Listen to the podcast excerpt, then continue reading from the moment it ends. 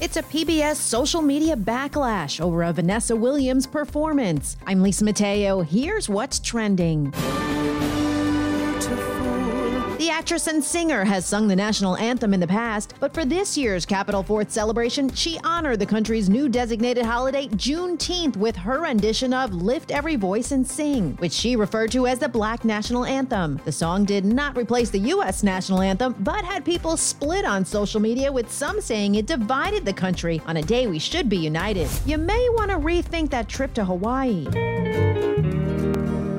Mayor of Maui says stay home. The island has become so overrun with tourists that he's pleading with airlines to fly in fewer people. Airports are packed and roadways and beaches are jammed. Tourists are flocking to the island because of travel restrictions overseas. And Pope Francis is said to be doing well after surgery. The 84 year old had a planned intestinal surgery at a hospital in Rome.